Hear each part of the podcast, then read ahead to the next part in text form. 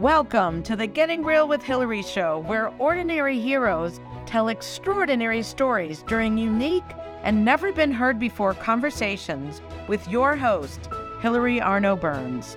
Hilary's unique listening and way of asking questions results in conversations that aren't usually talked about, so you can create the life that you really want but are afraid you can't really have.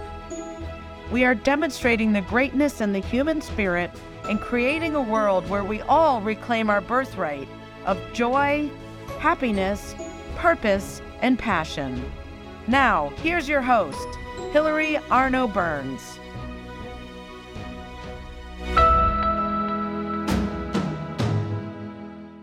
Welcome to the Getting Real with Hilary show, and we have a very special show today.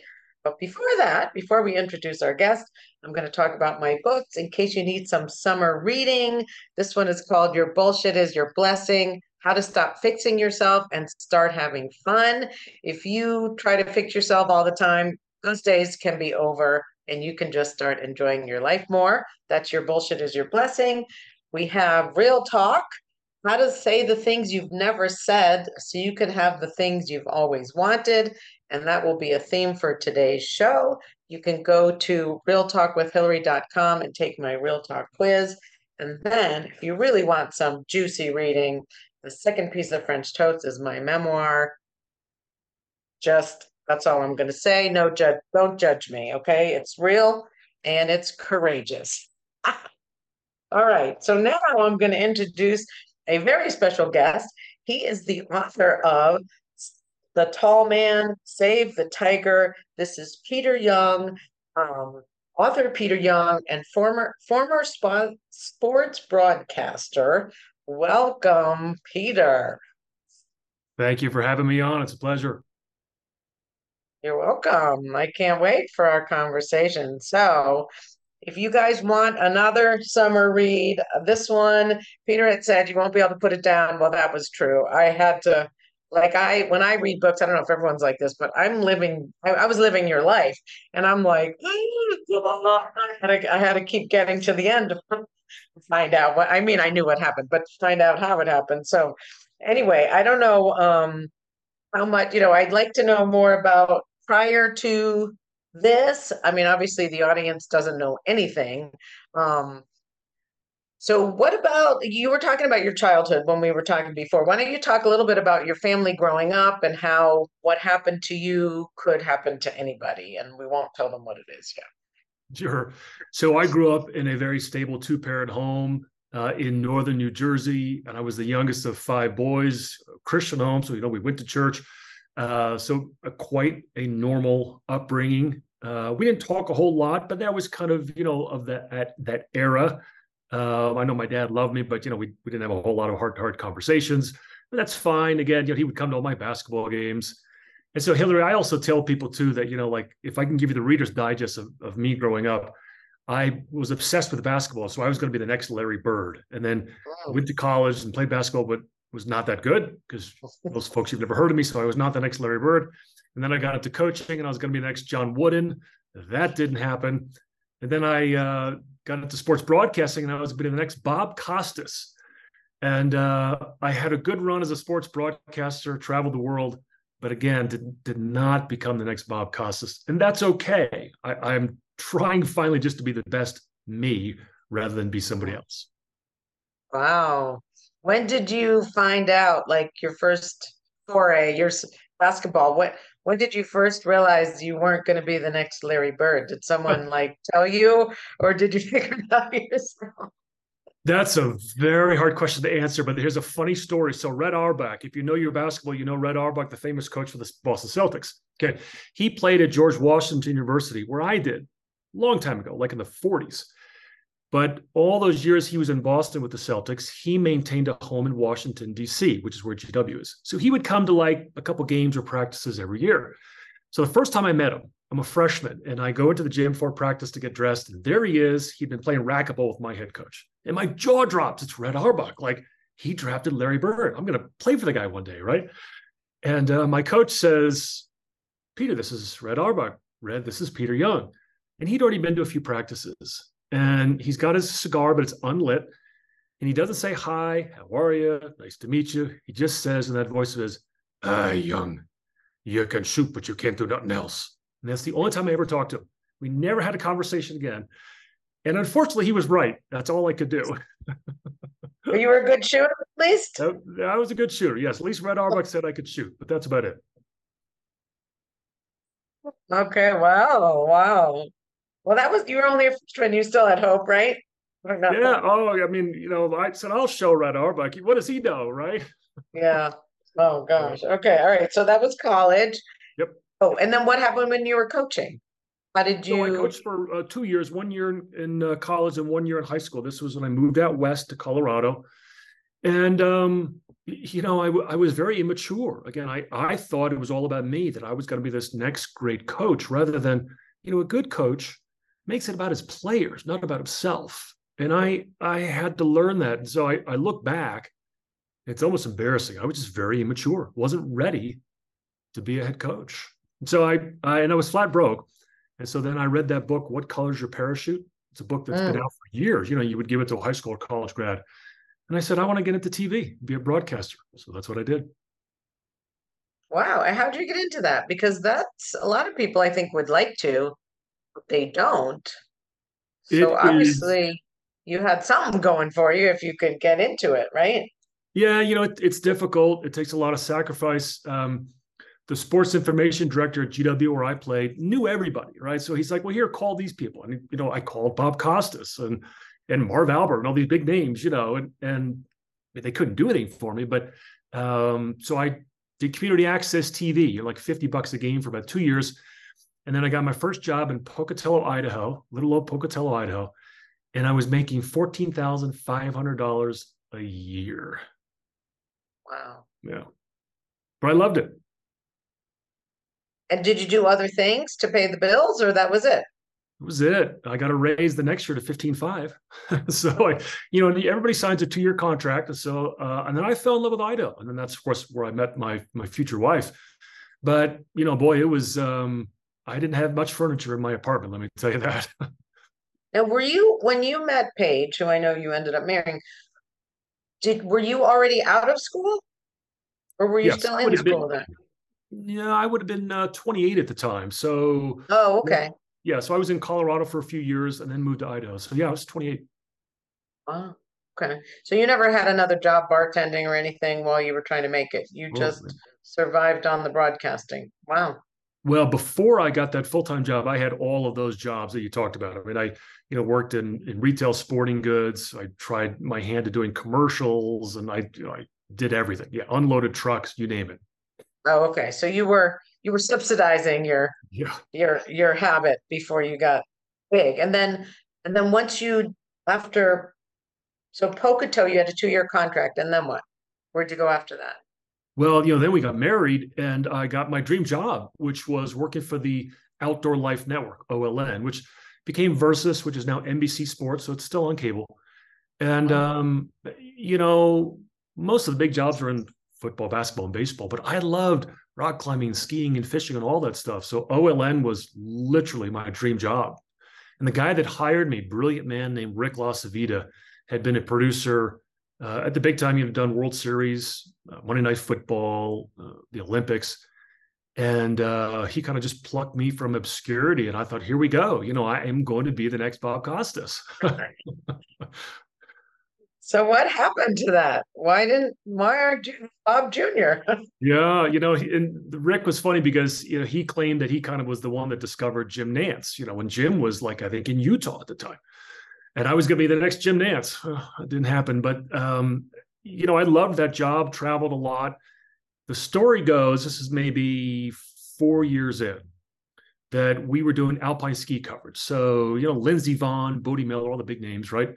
And um, the headquarters for OLN are in Stamford, Connecticut, and all the offices up in the corner would have the TV going on 24 7. So they're having a big meeting with all the big wigs, and somebody says, Wow, they're doing a great job with the World Cup ski coverage this year. So the meeting stops, you know, the CEO turns up the volume and they all listen. And he says, Well, who's doing the play by play? And somebody says, Well, it's Peter Young. And he says, Well, who's Peter Young? That's red flag number one. The guy didn't yeah. know who it was. And then everybody looked around and was like, well, he's one of our main play by play guys. And then he says, well, his voice is flat. So that was about a year before my contract was up. So I didn't get my contract renewed. So then I thought, well, I was still arrogant, still cocky. You know, I needed to be kind of knocked off my pedestal. And I thought, well, until ESPN calls, I'll I'll sell real estate. And and I joked that ESPN did call, but eh, about eight years later. So I my career kind of died on the vine. What happened when they called? Did did you go with them after eight years? I did, but it was just part time, so it was ESPN Oh. three. So I did ESPN three, and I think Oh. one or two games for ESPN two, um, Okay. just on a per game basis. But it was great. It was fun. Oh, so reading the book, I thought you were in broadcasting for a lot longer. So was that just six years, or is my math wrong? Well, no, see, I would have been two years at the ABC affiliate in Pocatello, about five or so with OLN, and then freelance, you know, full time freelance for about two, and then part time, you know, with with E ESPN three and others for another good Okay. ten years. Yeah. Okay. All right. So you were still doing it. Okay. Yeah. All right. Cool. So then, well, all right. So then you went into real estate and that was good and that was bad and Yep. Yep. had its moments. Okay. Yep. All right. So do we want, Let's dive in. I want to talk about Paige yet? So you know, I uh, I moved to little old Idaho, and I thought I'm not going to meet anybody here. You know, I was single, wanted to get married, and uh, you know, Paige was like six foot one, tall, blonde. She's beautiful, and I was always attracted to tall women. And I would see her around Pocatello. Didn't know who she was, and uh, seen her at a game, seen her at the church I was going to, but hadn't been introduced to her. So the pastor of the church starts a little singles Bible study, which is, of course, that's why you go, right? Is to meet somebody. So I met her at the singles Bible study, and um, boy, we started dating like a week or two after that. And I was ninety percent sure, uh, Hilary, that I wanted to marry this woman after, let's say, maybe ten days, two weeks of dating. And the other ten percent, the doubts, if you will, were I needed to meet her father and this Uncle Robert guy because she talked about him all the time.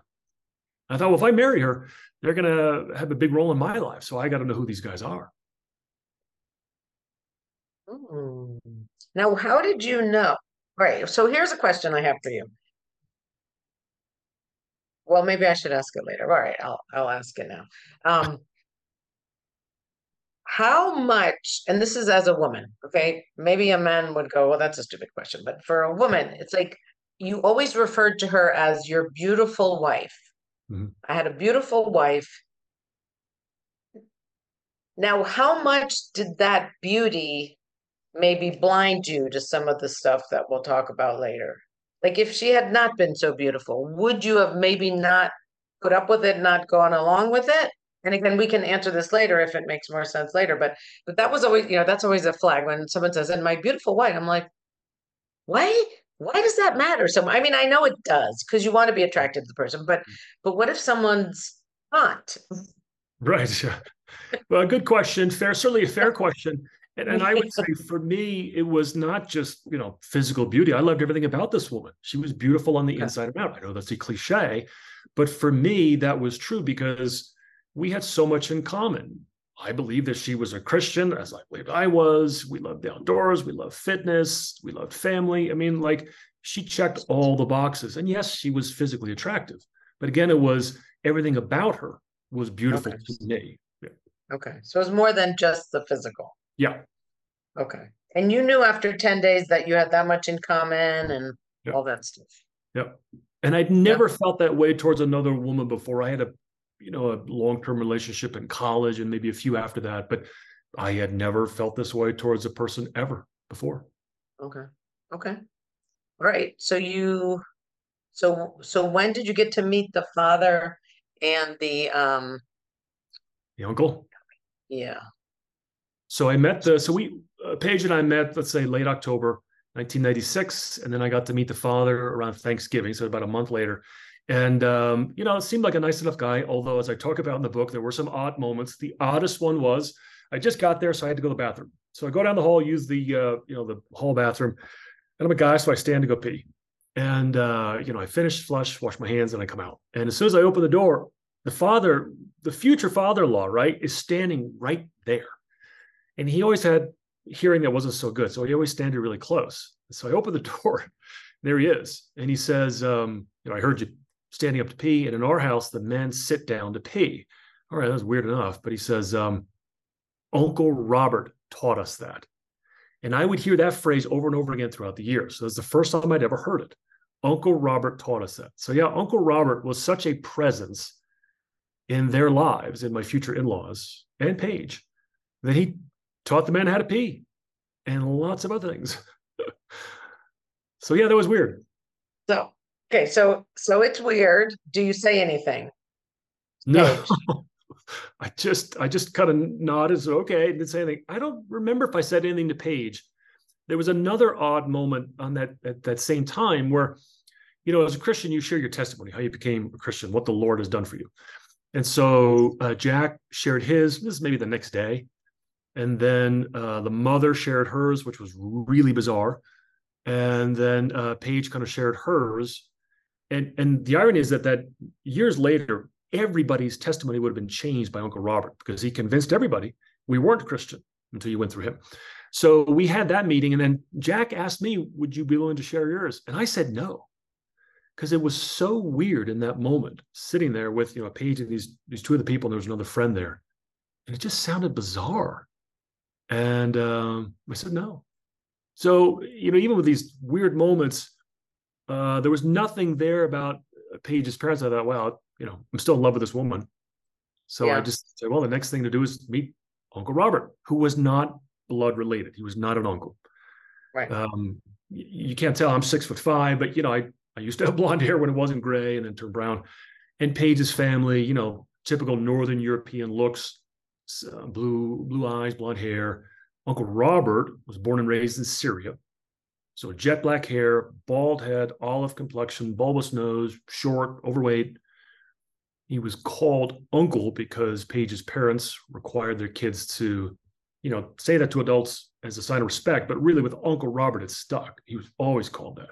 And he was always in this position of authority because he kind of glommed on to Paige's parents before Paige was ever born. That was early 1970s.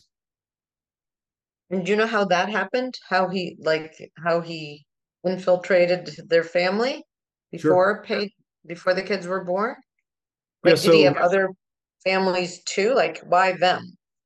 Yeah, good question. And that's the question everybody asks: Were there other families? And the short answer is not really.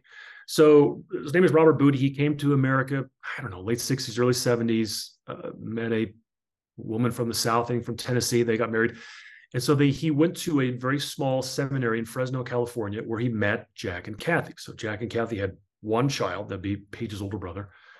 And uh, so that's where they met. They met at this tiny little seminary. Jack did not graduate. They did the the um, administration of the school wouldn't even you know give him his his diploma, I guess. And Robert Booty. You know did. why? Do you know yeah, um, you know, he was a very unstable person, I guess, at the time, very ripe for someone like Robert Booty to kind of come on in and have this very dominant relationship. Mm. And uh, he was, you know, Jack was kind of you know, not I guess maybe not very respectful uh, to the administration, and they just kind of just were uncomfortable saying, "Yeah, sure, here's your degree. Now go speak at a church." They just didn't think that was right. a good idea for this guy to do that. Right. And then, of course, Robert Booty's, uh, you know, seminars. You know, this is how he's going to graduate.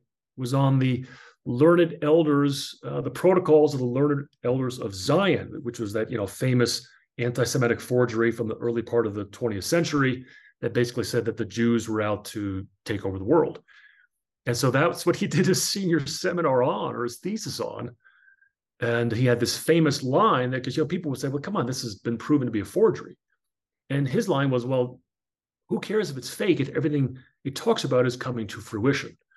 So amazingly, they they actually did graduate him. And I don't know if he ever went on to pastor a church or not, but he stayed in California.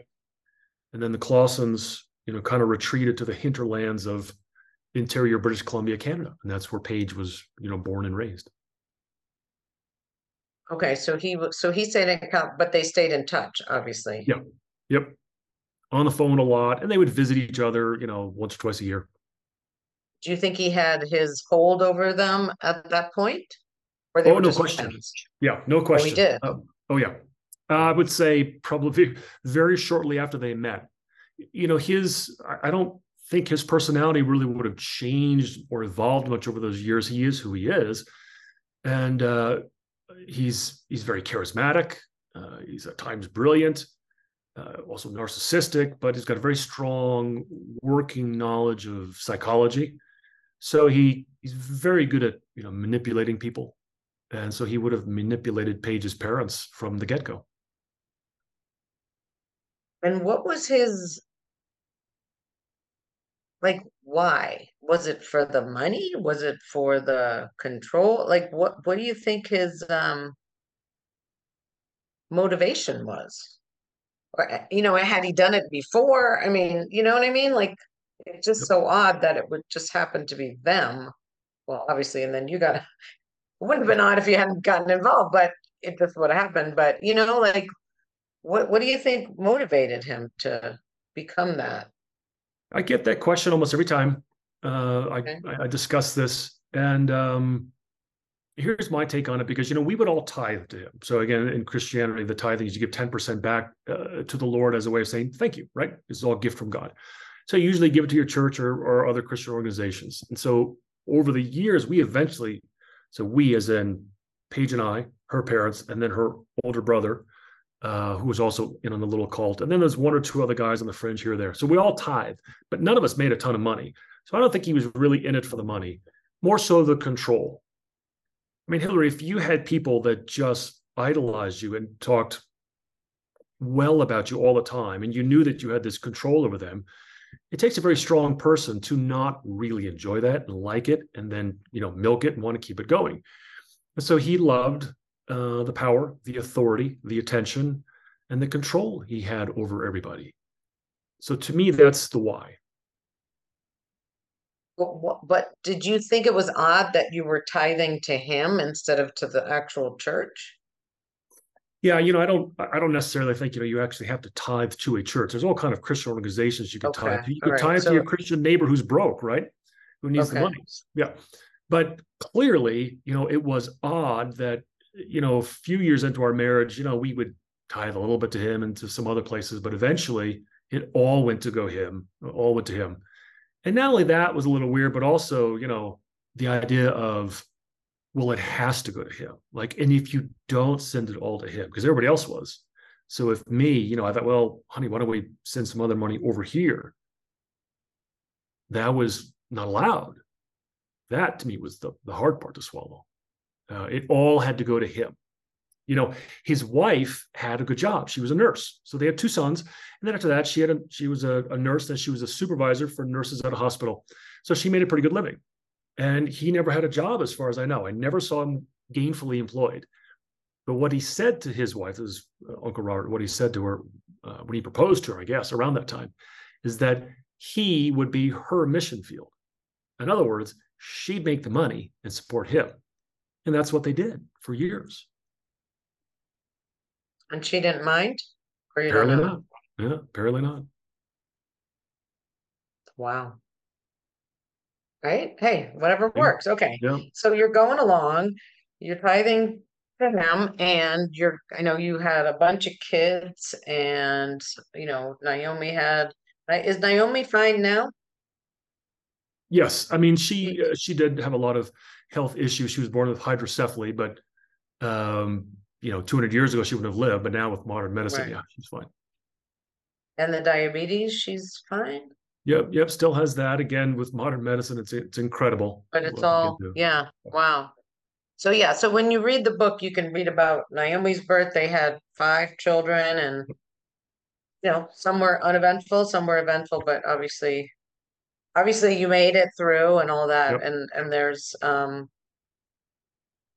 some things that go along with that, right? Yeah, Whose so we, fault and why and all that, right?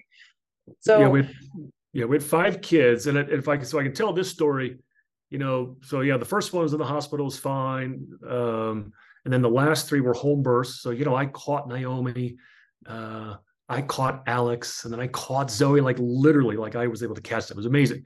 But with our second child, um, he was born uh, eight weeks premature.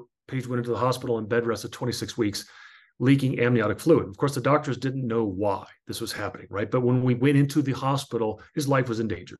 he could have died. She might have had to deliver right away via C section, might not have made it.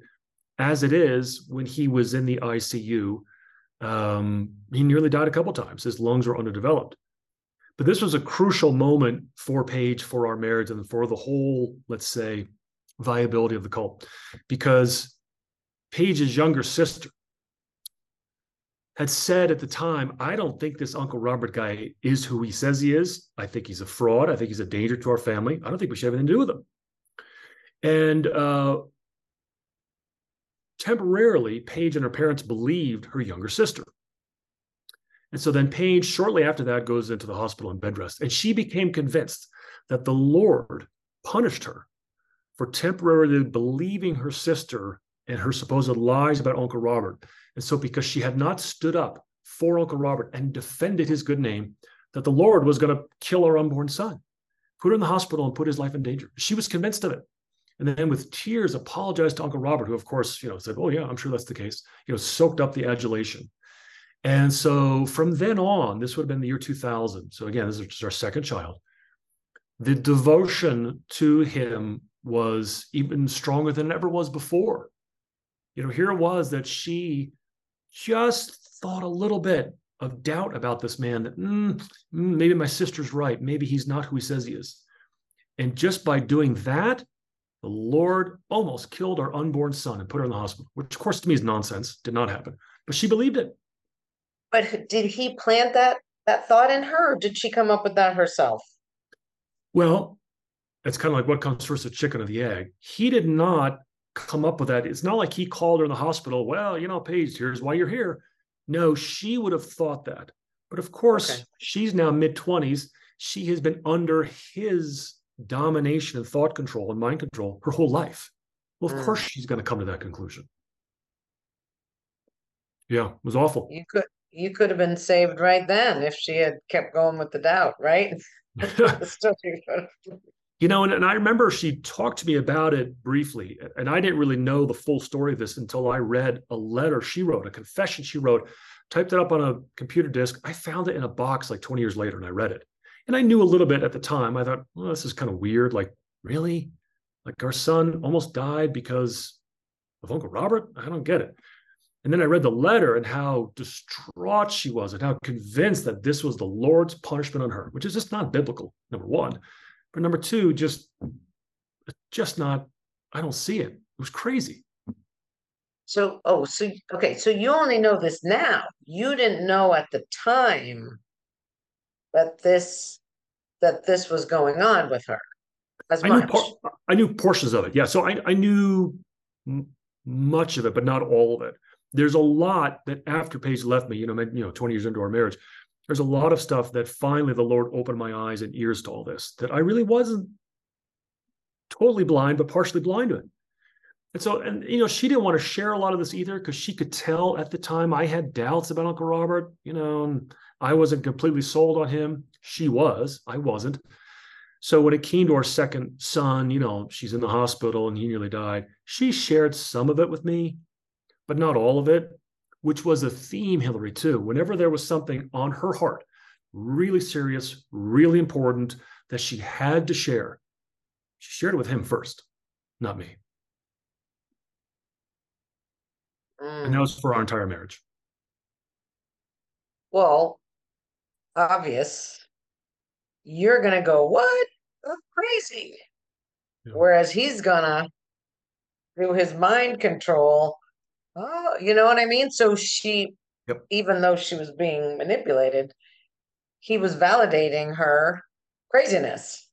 Yep. Whereas you would have questioned it. So, you know. And I didn't question it too listened much. To, but if she could have listened to you, but she couldn't. It was like she had to choose. Yeah. She had a lot of cognitive dissonance, right? Do I believe yeah. my husband or do I believe Uncle Robert? Because a year later, there really was a moment where I finally stood up and I should have followed through, but I didn't. And again, I talk about it in the book, but it has to do with 9 11.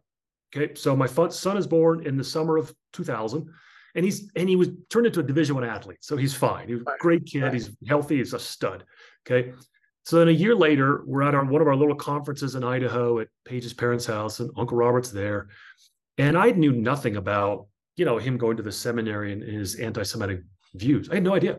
So we've been married now four years. And again, you know, he's odd, he's weird, but I didn't know this. So we start talking about 9-11. And then he says, well, 80,000 people died on that day. I thought, I didn't think it was that many. And then he starts going on about how President Roosevelt was a Jew and Truman was a Jew. And he said the word Jew with such vitriol. Now, uh, so again, talking about the book, I grew up in New Jersey in a melting pot. So I had Jewish friends, Catholic friends, Christian friends. I had you know, Italians and Greeks, Polish, and this, that. We all kind of made fun of each other, right? And nobody yeah. was no big deal, right? You could do that back then. But when he said this, there was such venom in his voice. I was quite frankly scared. And I remember telling Paige that night, I thought, I don't think we should have anything to do with this guy. Like now I was really just like her younger sister, who by this point had been banished, completely shunned. I thought, I, you know, this guy is, wow, I didn't realize this about what, what he thought about Jews. Paige was concerned and, you know, nodded, but didn't really say anything. And then I never followed up. I never followed through. Hey, honey, what, what are we going to do about this? Now, maybe I didn't follow up and I didn't say much because Paige's younger sister, the one who brought the accusations against Uncle Robert, mm. And then the, the two other younger brothers, younger than, than Paige, were at this point now completely vilified. So the sister, and the two brothers, who all felt, mm, this Uncle Robert guy, we don't want anything to do with him. Paige and her parents completely cut them off. We weren't allowed to say the younger sister's name. She was now the redhead because we didn't want any of our kids to even know she existed. Any pictures on the wall or in photo albums that had her, took them down. It was that bad. So you're afraid they would do that to you? Yeah, no question. In the back of my mind, I may not have known that right away because I thought we had the best marriage ever. I loved this woman. I thought we had such a wonderful relationship that nothing would ever go wrong. In the back of my mind, I knew, hmm, what would it look like to me if uh, it came down to it where I said, no, we, we can't have anything to do with this guy? What would Paige do? What would her parents do? Eventually did. Mm. At, at the early point, and I know we have to take our break, but all right. All right, I'll just ask. If you had said we're not going to have anything to do with it, do you think early on she would have gone with you? That's the million dollar question.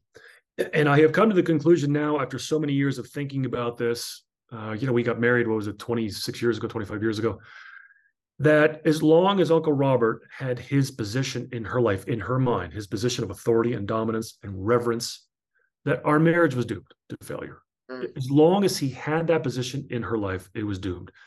If I had stood up in 2001 and said, no, we're not going to do anything to do with this guy, would she have left me right then? I don't think so, but probably eventually. Even if she had no contact with him, so he couldn't do his thing in her brain, like if you just stopped having it, I mean, then she would have had to stop doing anything with her parents too. But right. I don't think she would have been able to do it because, uh, as you say, because her whole life then, was about the yeah. approval. Yeah, she would have had to be wow. done with him, done with her parents, and I just don't think she would have done that. I don't think she would have been willing to do that for me in our marriage. Wow. Okay. All right. More to come. Let me just hold up Peter's book again. If you're getting, I know we're not talking about the whole story because I want you to get some when you read it. Stop the Tall Man, Save the Tiger by Peter Young. More to come after this commercial break from our sponsors.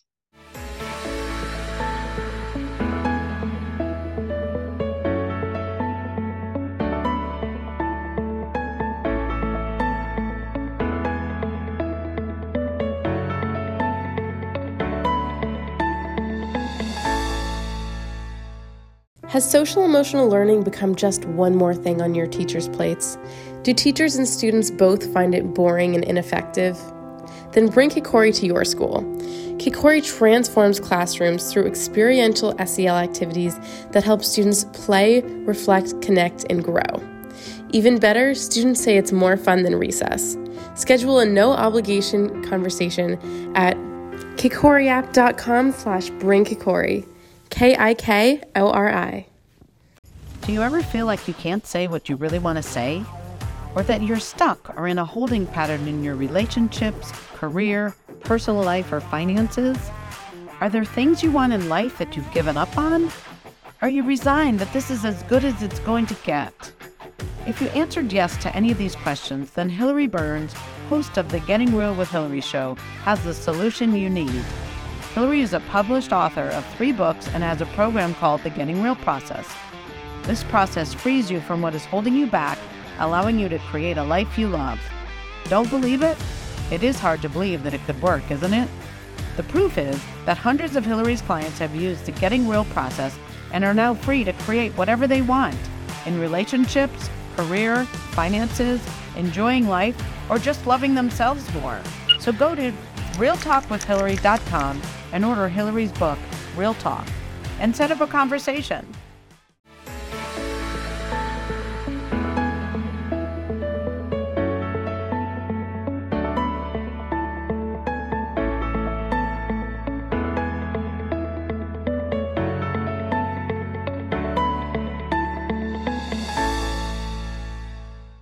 Welcome back, and thank you to our sponsor, Kikori. Go to kikoriapp.com if you want to bring more social emotional learning to your child's classrooms, or if you're the teacher to your classrooms. It's my my daughter worked for that company, and it's truly it can make a huge difference for our children, their socialization and their connecting. And then to me, as the sponsor with Real Talk, if you don't think you speak up. And that's one of the things we're talking about today. Go to realtalkwithhillary.com and take my quiz. If you're surprised at your score, let's chat because I'll tell you what, as Peter and I were saying, uh, what does he say? The hard choice. Tim Ferriss has a quote. What's that quote by Tim Ferriss? Hard choices, easy life, easy choices, hard life. In other words, the difficult conversations we should be having with people, if you don't have them, your life will be harder. But if you have those difficult conversations, life will be easier. Right. And that's what the getting real process is all about is teaching us to do that, taking a look at your life and seeing what's real, what's not, what can we keep, what can we let go of, and really creating what you want instead of what you're stuck with. So back to Peter, um, peteryoung.com. I'll just show you his website in case you want to see if it's here. Here it is. Peter Young. He has two books out, author of The Blue Team and Stop the Tall Man, Save the Tiger. And uh, oh, it's authorpeteryoung.com. That's the website, but we'll be talking more about that. Very nice. And back to our conversation. So, okay. All right. So what do you well, do you think um obviously people will need to read your book to get the whole story. Um, I think we can say now that it was a cult, took you until you got out of it to see that this was a mind control and a cult, right? Um, did you did you ever think it was before that time? I mean, I know, you know, towards the end you're still trying to, you know, I, I would just say make it with him, make it with Paige, have her change her mind, you know, you were into that. Did you ever stop to think, whoa, something's wrong here and I got to get myself out of here? Or not until everything, you know, you realized it wasn't going down the way you wanted? Yeah, another great question. So I I say, and it's on the back of the book, you never know you are in a cult. You only know you were in one. So no one ever joins a cult. They think they're joining something else, uh, you know, a self betterment group, uh, you know, fellowship with other Christians, whatever it is. No one ever thinks they join a cult. So in the years preceding or leading up to uh, when I was actually brainwashed. So I was, again, I was married for about 20 years. I would say I was brainwashed for maybe two to three years, like fully in, like all in. Uncle Robert could do no wrong. Uh, but prior to that, I had a lot of doubts. Absolutely. Did I ever think, boy, this is a cult? Not really. Did I think it was weird? You bet. A lot. but it was very slow, very subtle. I was a proverbial frog in a pot of boiling water.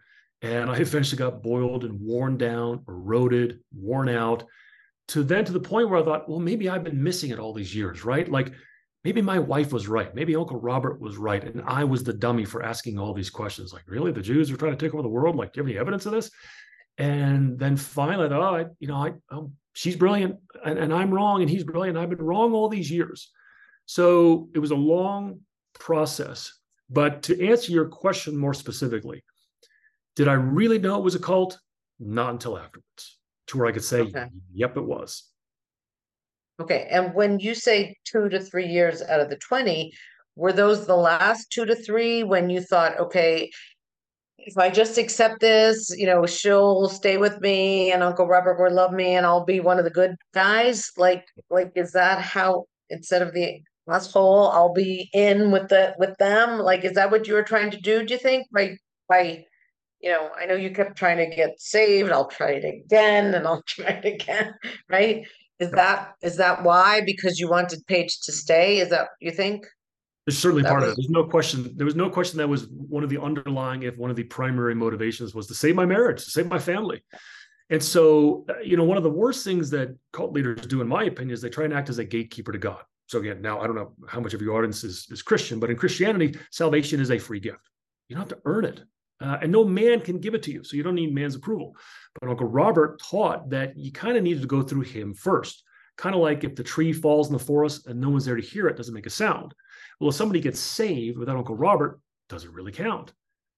Our little cult was like, I guess not. So I finally got worn down in a road and said, okay, I'll, I'll, I must not be a Christian. And I allowed him to quote unquote save me, which I look back now and it's fraudulent and wicked. But that started that process of, oh, I was wrong all these years. You know, why did I resist? And that was again, you know, a two to three year process. It was awful. So you, so you really, and you really believed it for those two years that he, that you had to go through him. Yeah, you know, and I still had a lot of doubts. I mean, I really questions. I was really going through an incredible mental and emotional and spiritual turmoil, which again is not an accident. That's what cult leaders do. They Right. make you a mess up here. They scramble it, and then they come in with the cure, right? So now they're seen as even more uh, godlike and uh, higher up on the pedestal. So I still had doubts. I still had questions. I was still really struggling. But I guess the key is I felt like he was the key. He knew. He knew why I was doubting. And if I would just listen a little bit better, a little bit closer, he'd make those doubts go away. Which, of course, it was the exact opposite. He was is never that- make the doubts go away. Right, and is that because he had messed you up so bad? You know, with all the insults and all the, you know, telling you how wrong you were and you were the problem and, you know, Paige was making up all that crap that wasn't true.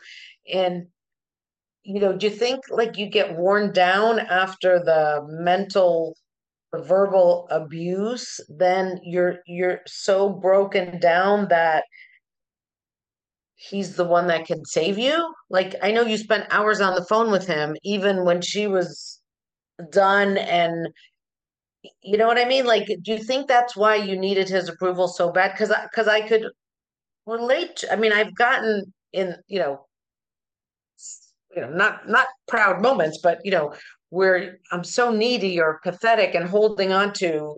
You know, I was telling you about that guy before we started, who was who you know, I don't know if he was a narcissist, but they love bomb you. They they they they build you up and then they start destroying you and then they discard you. And at that point, you're so like I I was so like, you know, holding on for dear life and doing things that am I doing that? Like it made no sense, but I it was like I couldn't help it. You know, I was so wait, you know, you can't leave, you know, and I it, it was weird.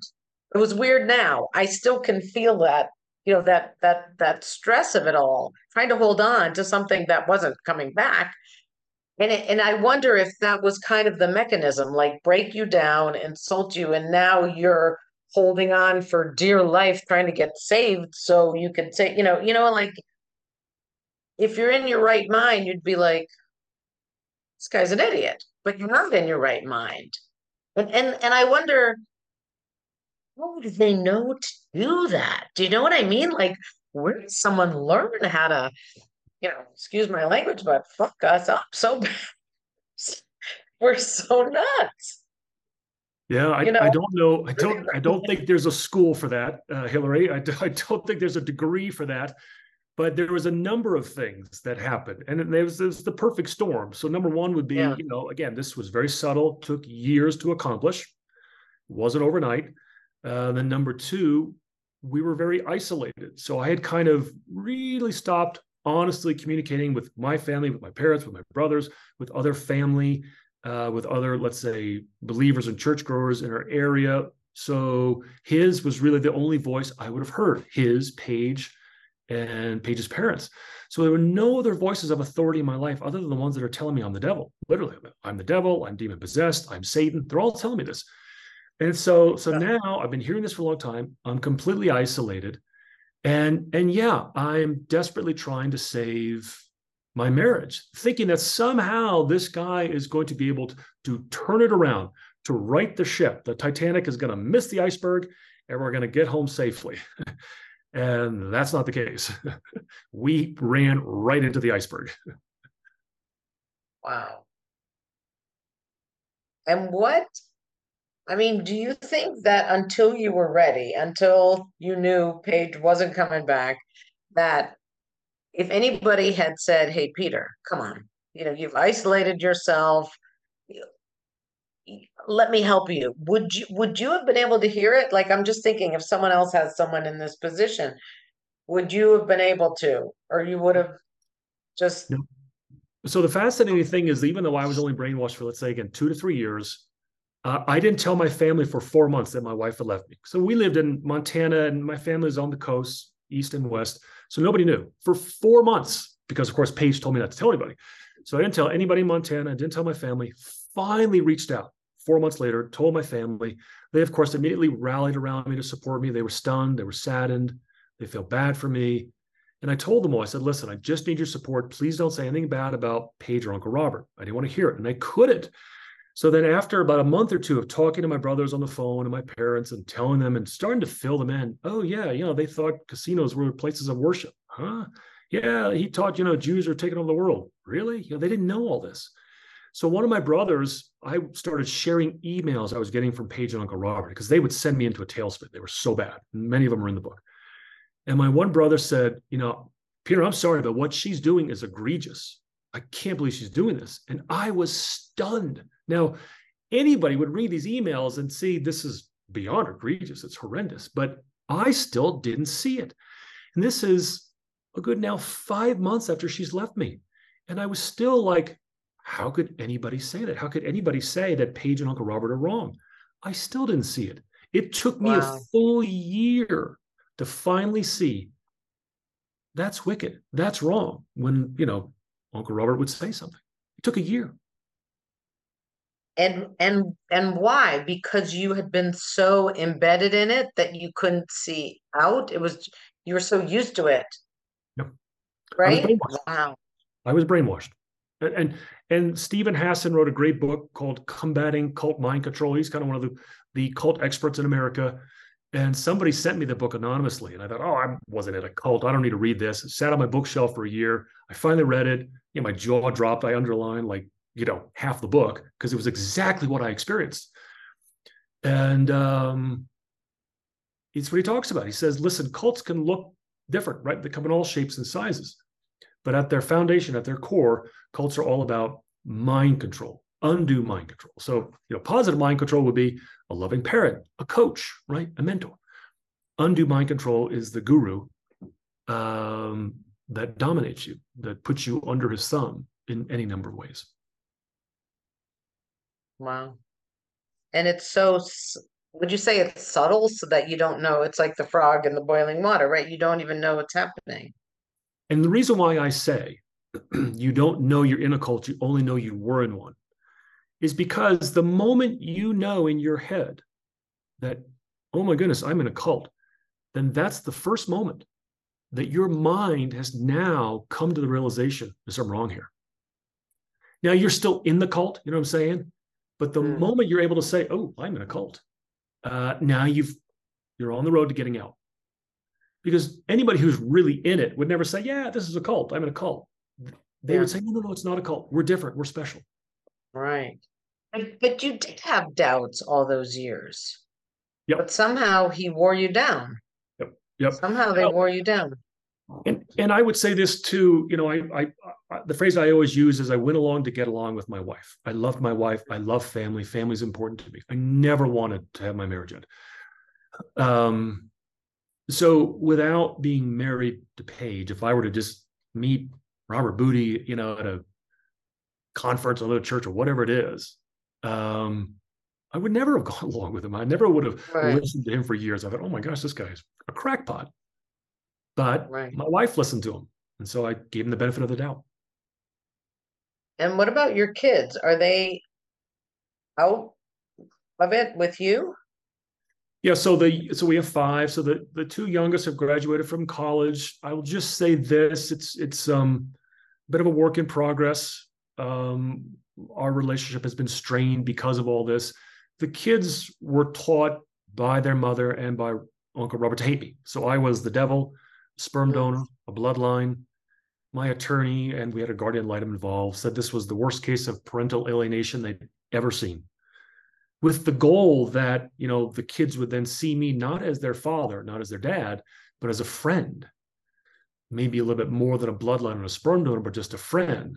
So that then i would abdicate my role as father. And guess who would take over? Uncle robert would now be their dad. Because for several years paige's father didn't call him uncle robert he called him dad Oh my so God. that's another feature of the cult where everybody, you know, multiple generations of people, so Paige's parents, then Paige and I, and then our kids, would look to the cult leader as their dad. So I would no longer be dad. So anyway, the, our relationship was very strained.